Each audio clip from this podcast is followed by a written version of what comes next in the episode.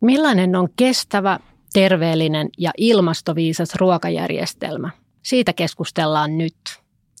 Ajankohtaisen Just Food-hankkeen tavoite ei ole vaatimaton. Siirtymä reiluun ruokajärjestelmään täytyy voida tehdä kestävästi ja oikeudenmukaisesti. Kuusivuotinen hanke käynnistyi kesällä kaksituhattayhdeksäntoista ja on ajankohtaisempi kuin koskaan. But today we will talk in English. We have a special guest with us, Doctor Teresa Tribaldos, Head of Just Economies and Human Wellbeing Impact Area from Center for Development and Environment. I'm very impressed by your title. Welcome. Thank you. And then we have researcher, professor of Just Food Project, Minna Kaljonen. Welcome again. We've Thank met you, once. Hanna. And I'm Hanna Jelsen, hosting today's discussion on how to build a fair food system in a global warming situation. And just a reminder for us, when thirty to forty percent of greenhouse gas emissions are related to food systems. But today we will talk about the future and some hot science topics. Get your academic antennas out. The meaning of transdisciplinary research and sustain- sustainability science. I can't wait to get into this. Teresa, when I was preparing this episode and I was uh, searching and reading your work and what you have done, I was happy to find out that Finland and Just Food Project were named as an example. So why is that? What is going right over here?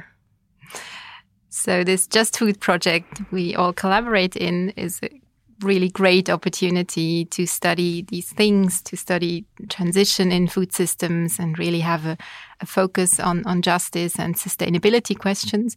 Um, and also this broad framing of the project that we can include a whole bunch of stakeholders from different places and then different researchers, different disciplines, um, and that you get funding for such a project in Finland. I think this is really extraordinary. And um, even that you have funding for a foreign institution like C D E, and so I can participate as well.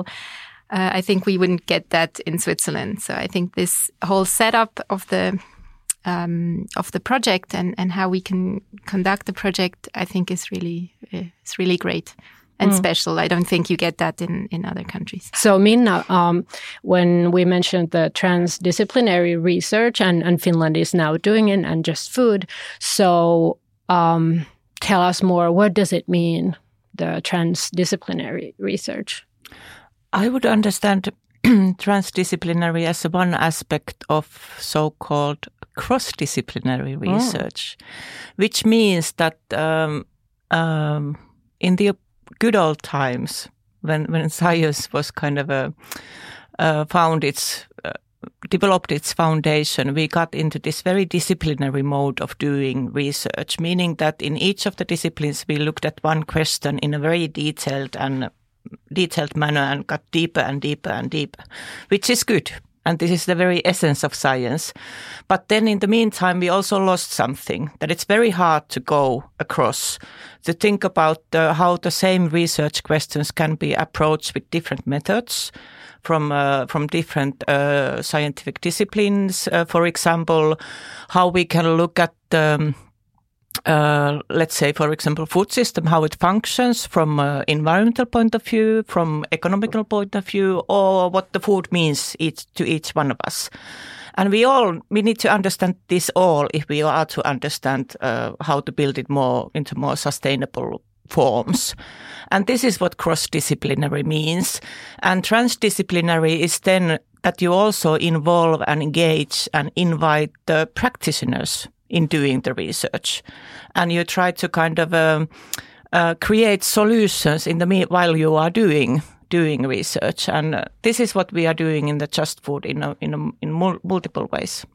So uh, at the same time, when you're working on the f- area of food, you have everyone or the scientific world is working on this one to get the cross cross-disciplinary system working. When you both started your academic careers, did you work more in a way with uh, that Minna described at first, like one problem, narrow problem?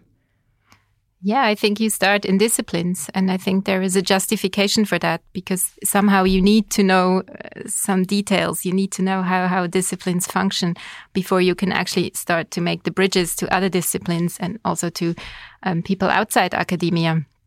And so I think it makes sense to really um, go deep into disciplines and basically know know your business, right, before you start going across that. Um, but I think also nowadays the um, sustainability questions in all sorts of topics, they are growing and they are much more important and much more urgent to address. And these are all questions that are somehow related to society. And so we cannot go about these issues um, just amongst our scientists, um, our colleagues in science. We really need to engage other people, because a lot of these questions um, in here and the problems, they are related to normative issues, to, to value, how we value different things. And so we could, of course, discuss um, how, how we value something. But if this is actually then relevant for society, and if people in society see it the same way as we do, that's another question. And so I think if we don't take this dimension into account, then we will not be able to create good solutions to the problems we see, um, because we will basically talk um, Uh, outside what people, what matters for people, yeah, or what they're interested in. Can I have, um, give another example? I was trained in sociology, in social sciences, uh, and they are good at looking in, in how, how the society functions. But they have been very neglected, neglected, how to say that, um, dismissing the environmental boundaries of our societies. And this has been the very weak point in the social sciences. And now a lot of this is kind of a, a lot of good things are happening there with this respect. And uh, with with regards to food system, then again, why we are all, always talking about the food system, there again that we cannot only study what is happening in the in the production at the fields. We also need to understand the demand and the consumption, because they They hang together. They go hand in hand. But uh, our disciplines are kind of trained in such a manner that it's very hard to go across, even today, when thinking about the food system and the sustainability of it. I also come from social sciences, and I don't remember the the environmental. It was in the nineties, so. But and I just yes. to add, I also think that the problems nowadays, they reached such a dimension that we really need all the collective and joint knowledge we can get to really address these problems and to really try to collect them in an integrative way. If we just go about them like we did in the past in these silos, and we just address like certain issues, we will most probably create new or other problems with it. So it's really, really important that we have such project like the Just Food, that we really try to, to take all the different dimensions into account. And then we still have enough um, complexity in it. Yes. So what about the uh, like the urgency of it also? Like, if this is an odd example or comparison, but like if we think about the corona vaccine and how fast everything went when it was urgent, so we feel that it's urgent when it comes to the environment. So does it help with the time span and how fast everything is going? Because it's always slow. So if it's cross-disciplinary, it will be slower. The research will be slow. I'm sorry. Okay. And and thinking about the corona also, that a lot of um, attention and effort was put on vaccine, and we developed it. But there are many side effects from the corona in the society, and we don't know them yet. So it means alertness. It means a kind of a ability to look beyond and think about the the side streams as well. Mm, true. Uh, so when it comes to modeling, which you also do in this project, how does it help in modeling? Uh, in in Just Food, we are, I'll give you an example, or this is very the core of the Just Food. We are thinking in pathways, in transition pathways.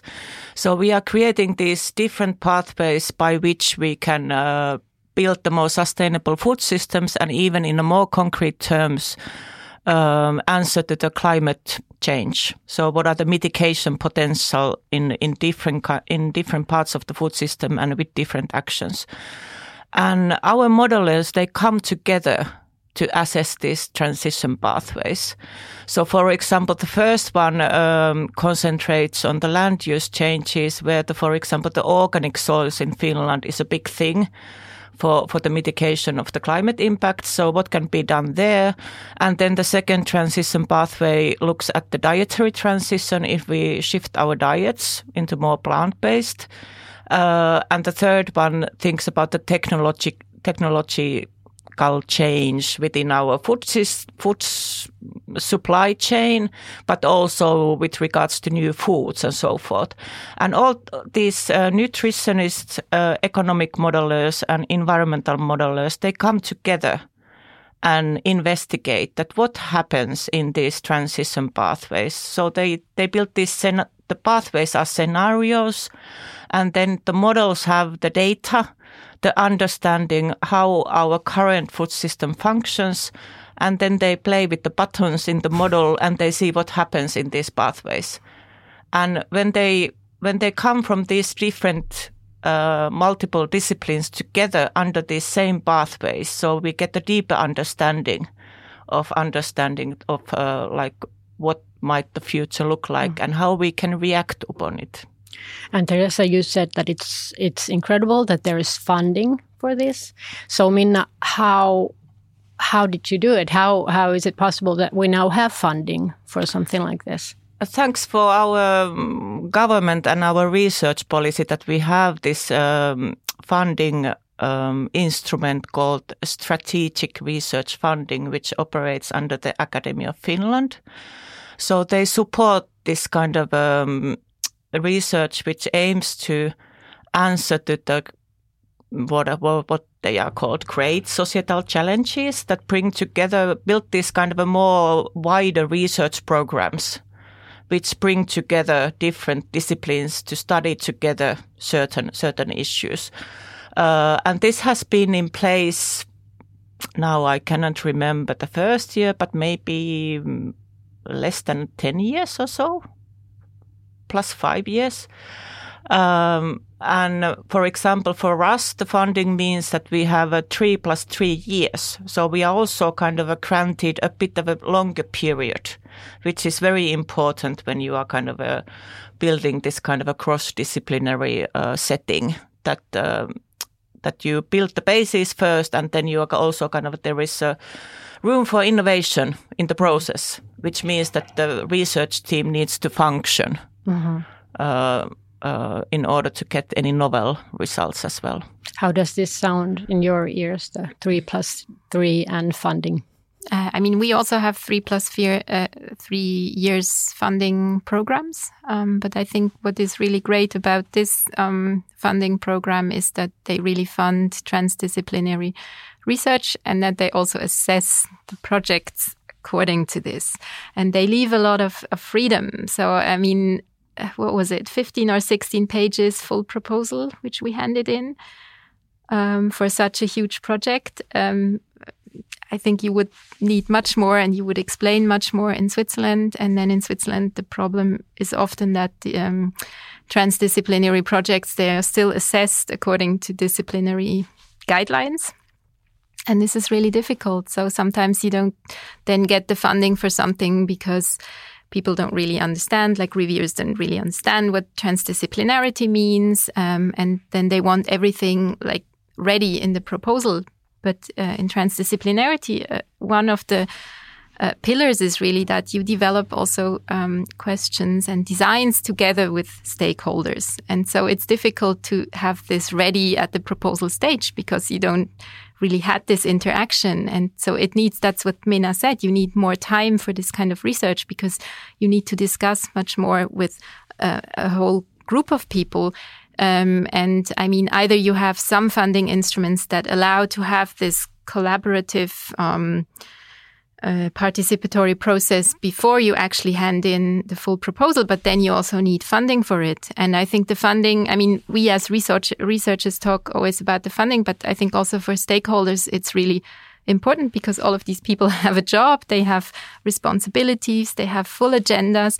And so, I mean, it's really like they take some of their precious time to participate um, in such projects. So I think it's really important that we also value this and, and somehow take it into account also maybe funding-wise. Um, and so this is, uh, I think, which is really special about the project that we have um, all this opportunity to do that. Yes. So we also have uh, a term that's very important um, in this decade, and that's sust- sustainability science. So if we start with you, Teresa, that's in Finnish, if I have understood right, kestävyystiede. And, and why now? Hasn't it always been important? Or why is sustainability science now becoming more and more important? I mean, I think it, it has been important for quite some time, but I think the problems we face today, they reached an urgency which we can no longer neglect. So I think, for example, climate change. I guess there is only a very small minority nowadays who thinks that uh, climate change is not happening. And I mean, we have so much science about it and about the consequences of climate change if we don't really act quickly now, that I think it's it's not really a surprise anymore. And I think there we have a lot of problems like water management, like food systems. We have still a lot of people who, who go hungry every day. At the same time, we have a lot of people who are um, obese, who have health-related problems because of um, a bad um, nutrition. And so we have all these problems. And I think nowadays they're so urgent that we really um, can cannot neglect them anymore. And this is what gives um, sustainability science also some support, I think. Um, and so over the last years, what, maybe twenty years, it really established as a as an own um, field of research. But people who engaged in these questions, they do research for, for many years. So. Yeah. I mean, now you're part of a group that is writing a book about it that's coming out next year. Tell us a little bit of the book. Uh, yes. Uh, it's called Kestävyystiede, I think, in Finnish. And it's uh, edited by Jari Niemelä and Tarja Halonen, for example.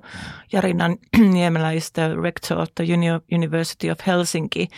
And the book aims to collect together the understanding of it as it, as we have it now and bring it to the to the Finnish audience, so to say, because it's a very heterogeneous um, field. So we try to map it, that what is what is taking place there, and then also kind of um, build the basis, um, explain the key concepts for the for the public, and also, for example, for the university students and so forth. So we are missing this kind of a book in Finland at the moment. So this will be the maybe the first one in Finnish for the Finnish audience. Uh, and going back to the sustainability science, so really the bases are maybe the, is it now the three? Three words, where the first one was the cross-disciplinary, again, what we already talked about. And the second one is really the systems, that having this system pers- perspective on the on the sustainability, understand it from different angles. And the third one is maybe change or transition or transformation, so that something needs to be done. So there is this normative element. So the science tries to kind of um, help societies to answer, to find ways in which to build more sustainable future. So in this respect, it's a bit different than the uh, conventional um, basic science, which does not have the normativeness in it, somebody says, but I would say that maybe always there is some normativeness in it. I like that. Me too. We, we, we, we think about ourselves as being objective about certain things. And I mean, we can never really be objective. We all come with our social backgrounds, we all come with our experiences, with our knowledge, um, and that always puts us into one or the other direction. And this is what feminism taught us, that we are all subject, that we need to reflect on the things yes. that we are doing. But of course, the, the method in science matters. And it is very important that the method is rigid and it's sound and so forth. So it's not only just common knowledge. Yes, yes. Let's have a small study break and go to the to the issues or or concerns that people that don't work in this field like me worry today. Uh, for example, we have already learned, most of us, that we should eat less meat. And um, in July, this was said in Spain, uh, where the jamón ham culture is, of course, very, very in their culture, but they eat a lot of meat, and they were shocked by it. And their prime minister, Pedro Sanchez, said that if you put me in front of a medium rare rib steak, I can't resist. And there was a discussion after that. But uh, Teresa, you have said that the meat discussion actually isn't the most important one. So what did you mean by that? So it seems at the moment that it's always the question, should I eat meat, yes or no? And I think that's the wrong question. I don't want to deny that the that we eat too much meat. I think we do, and we really need to bring that consumption down because it has all these negative consequences. But I think we should look to systems, how we can, production systems that work in a sustainable way. So what kind of examples do we have for sustainable uh, production of not just meat, but also milk products, of animal products in general? Um, and I think we should try to push these systems and support these systems. Okay, if we do that, that means automatically that we have to eat much less meat because we cannot produce as much meat in these sustainable ways um, as we do now. Um, and so, of course, the whole discussion about reduction of meat consumption is uh, is very important. But I think at the moment it goes more like this this dual decision, like either you eat it or you don't eat it. And I think that's maybe the wrong question. So I really think, how can we support um, sustainable systems? And also, if you look at sustainable farming systems, then usually there are is some kind of um, animals in there and, and have been in there for many, like for centuries and thousands of years.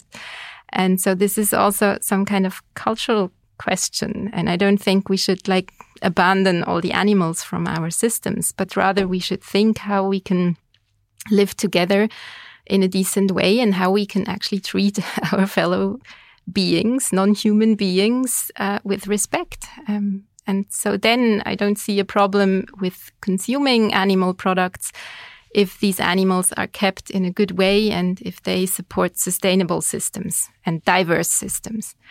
Um, and I think this is what I meant. And then also, um, I think the, the the other side of the question is really the health question. And also from that side, all the science tells us that we eat too much meat and it's really unhealthy for people. And so we actually have a win-win if we go towards less um, meat and, and animal products consumption. Um, but the one the, that what is left and what we still consume, that we do that in a good way. Yes. And so another one is huge monocultures. That is a problem that we're wor- very worried about, like the biodiversity loss and the decline of pollinators. So is it so that not even a complete plant-based diet is a good thing? Minna? Yeah, it can be if it's... Uh... if it does not support um, multiplicity. I would say that the multiplicity is, is something that we should all strive for, either talking about uh, plants or animals or whatever. And it's also a question of scale, I would say, that our food systems at the moment, they function on a, on a very global scale, and, uh, and you talked about monocultures. But uh, what would they look like if we would look at the functioning food system on a more regional scale? how what would be needed there and how would it function. And we have somewhat lost that quite much, I would say. And, and thinking that in a new manner might help us to envision the maybe the more sustainable food systems as well, as Teresa was talking talking about that. Yes. Um, Teresa, I, w- I wanted to ask you about the one case. Finland and, and Brazil have cooperated in Brazil. So you know about that. Could you tell us about what was going on? What how how the what the case is? Yeah, so we have some great research partners in Rio de Janeiro. Um, and the whole idea was that, well, Finland um, imports, still imports soy, like many European and other countries do, uh, for meat and milk production. Uh, and a lot of it comes from Brazil um, because it is produced in a very um, cheap way. So I think this is the whole reason why we consume so much soy, because it's cheaper than other forms um, of feed. Um, and so we said when we Uh, thought about, or when we designed the project, we, we said it would be great to have an international component there. And we wondered, I mean, coffee would have been another option, but uh, then um, we discussed to, to focus on soy production in Brazil because it has uh, many negative consequences in terms of the environment, in terms of um, the society, also in terms of economy.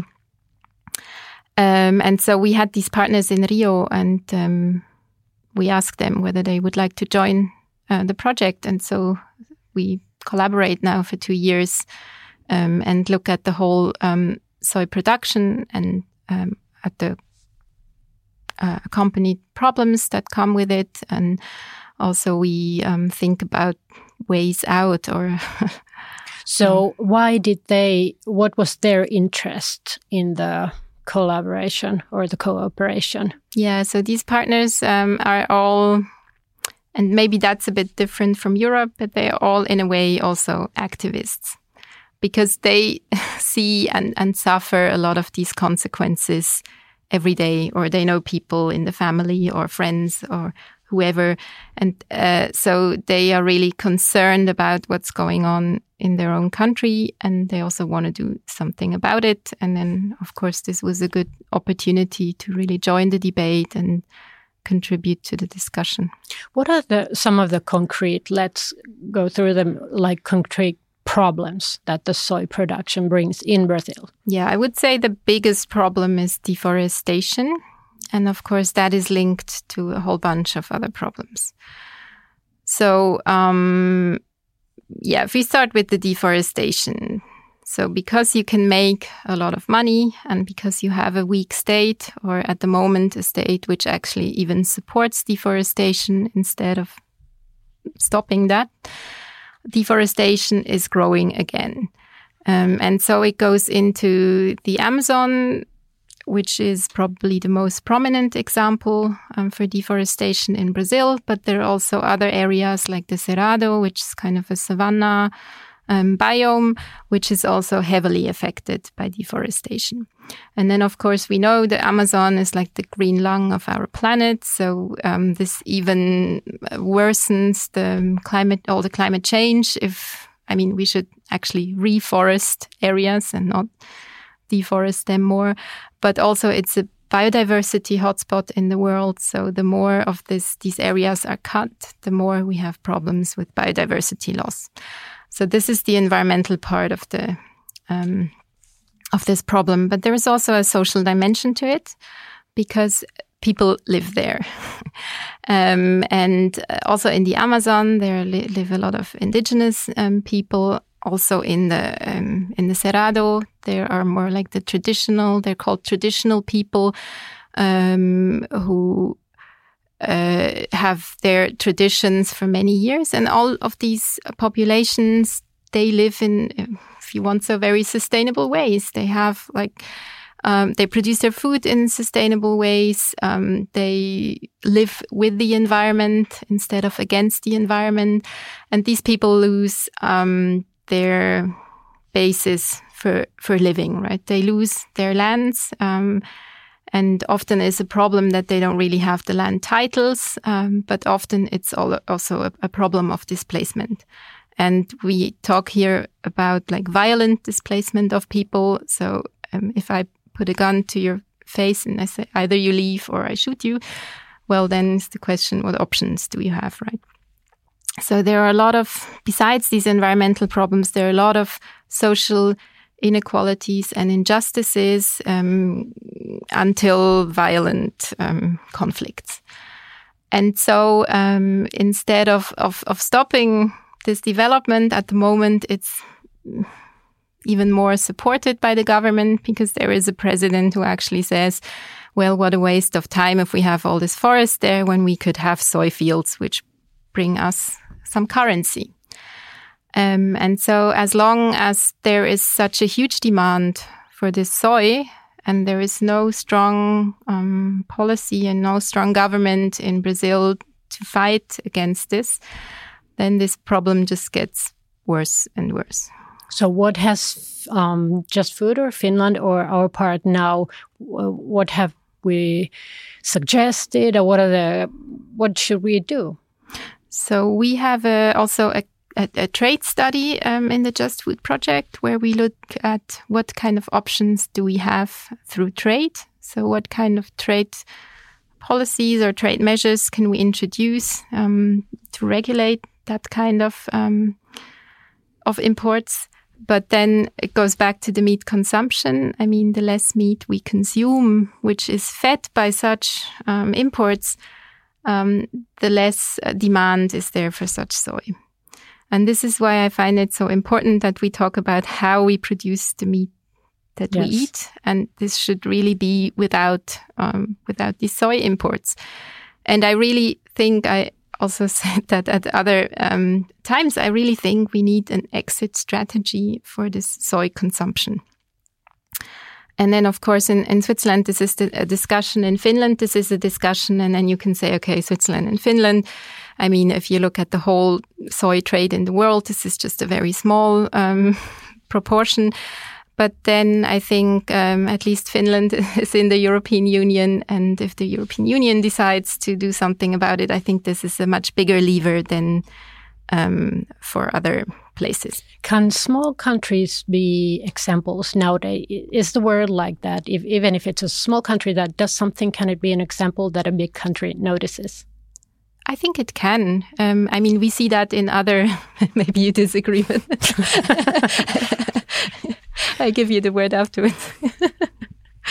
um, I think it can. We see that in many um, other areas um, where Switzerland, for example, has much more influence than what you would think just based on the population it has. Um, but I also think that small countries can actually go into coalition, if you want, so a coalition of the willing, and, and like look for other partners and work together. And I think we really have to do what we can here and not just say, well, we are small and this is why we don't do anything, because it, it doesn't make a difference. I think in the end, every bit makes a difference. Yes. I mean, uh, I'll give you the word, but also add, well, how are we going to replace the soy if we get an exit strategy? Uh, thanks, Hanna. This was just the issue that I was going to talk about. Uh, I think in Finland, we need to think about Finland as part of European Union. Uh, we are part of the European Union agricultural policy. Uh, European Union does not have a food policy. It should have, uh, which goes again back to this uh, systemic thinking. Uh, but Both in, in the European Union and both in Finland, there is this um, rising acknowledgement and will to improve our legume-based production and legume value chains. And there is a lot happening on that at the moment, meaning that the, how, how we can uh, produce our own protein feed, but also the, the, the pulses for consumption. Um, The E U has a policies for that. There are measures taken to support that. There is um, don don Donau, well, sorry, um, Donau, Donava. Isn't it Donau? Yeah. Donau, Danube. The, the big river in Danube. Europe. Danube, yes. Soya, Soya coalition and whatever. There's all that kind of, what is the kind of uh, possibilities to grow our own soya in Europe. In Finland, the soya doesn't grow. So in Finland, it would mean the fava bean and, and peas and other pulses. But there is a lot to be done there. And also the private companies have a role to play there. That, for example, in Finland, the meat meat houses have their own uh, st- st- strategies to get rid of soya and replace that with the domestic feed. Uh, but it's not so easy, because the soya has some good qualities for the feed, so it doesn't happen overnight. But it's important that the whole whole system and the whole chain works for it. So it's it's again, it's a very good example of a wicked problem, that it's so much in the in the structures and uh, that the inequalities that are kind of built in there, that it it requires uh, work in multiple fronts for a longer period, not yeah. just the just food. I wanted to ask you about the the role of the big corporates and the companies, because it's uh, transparent. We are living transparent times, and they have to also become like um, company. They have to build their company citizenship and and be sustainable. But are they? Is the are they going to be collaborating and cooperating with us, or is the Is the profit always leading and, and, and making things difficult? The companies have a big role to play, and I want to support that. And they, they can even be more agile than the politics of today. The politics tend to uh, come come behind. And this is a lot to be said from a social scientist and a political scientist who, who believes in public policies. uh, But again, I'm having here a systemic perspective that we need both. Uh, but we also need the public eye on the on the companies. Definitely. And Teresa, you think? Yeah, I agree. We cannot leave them aside. But I also believe that there has um, been too much power concentration in these value chains. And I actually think we should, as states, think about Um, how we can, I don't know, if split up these, these these power concentrations, or how can we work against that? Because it's like, if you talk about free market, then I have to say there is no really free market in in in, in this discussion, because there is like there are too few big players in it who can just control too much of it. Mm. And so I think we need more diversity in this, and I think this is then again um, a task of the state, really, to put some kind of limits to how big um, a company or yeah a corporation can grow. And this is where the sustainability science can play a role, in in a sense that it can really investigate and go deeper into the these inequalities that we are having at the moment and making them uh, visible. Uh, bringing them to the public, but then also helping to envision the alternative, the more sustainable production and consumption systems, as Teresa was talking about earlier. So we need also those, which are, we need to imagine those futures that are not yet here. And there the, the cross-disciplinary research can have a role to play. Yes. Uh, lastly, what are you both looking for the most in the future in your work? What do you expect or wish to happen or wish to do? We start from Teresa. So, I mean, of course, I wish that uh, my work has some kind of impact and that we can contribute to like a better food system in the future.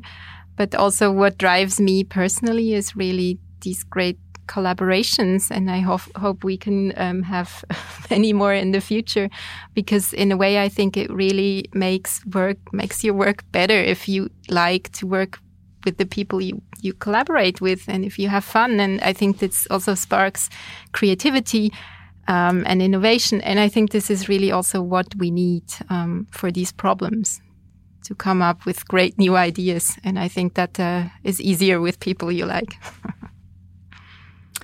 As a leader of this particular project, I I wait for the moment, and uh, or it is already here, but it, I wait it to get deeper when the environmental scientist and the nutritionist find themselves. and they kind of uh, work together, kind of uh, hand in hand. But then I'm also kind of thrilled by a very kind of um, accidental route that our research has taken, that we have gone gone to the um, young people and youth to ask about their opinions about the sustainable food futures, and there are some very interesting insights arising there, and that inspires me. Great to hear. Minna Kaljonen and Teresa Tribaldos, thank you very much. Thank you.